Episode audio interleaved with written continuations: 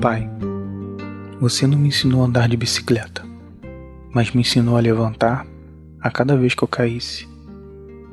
Pai, você não me ensinou a comer sozinho, mas me ensinou a dar valor à comida que tem no prato. Pai, você não me ensinou a dar o nó no cadastro, mas desamarrou as cadeias internas que me prendiam. Pai, você não bateu nos que roubavam minhas bolas de gude, mas me ensinou a fazer amizades. Pai, você não ficou falando palavras para eu ouvir e assim aprender a falar, mas me ensinou a ouvir uma boa música e me ensinou a falar a verdade sempre e na hora certa. Pai, seu nome não está na minha identidade, mas está gravado em meu coração. Pai, seu sangue não corre dentro do meu corpo, mas o que nos une é muito mais precioso que o sangue.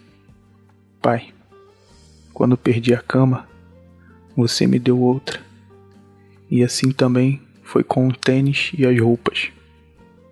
Pai, quando perdi a esperança, você me devolveu. Quando perdi a família, você a trouxe de volta. Pai, quando eu me perdi, você me encontrou.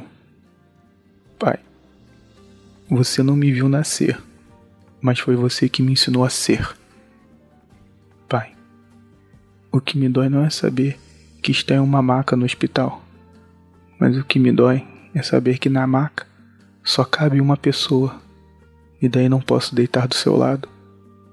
Pai, tá doendo também saber que a maca não dá para dois e muito menos para três pessoas.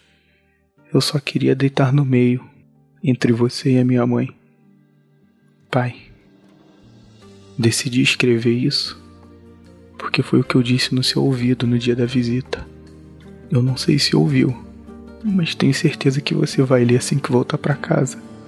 Seu filho, Tiago Dourado.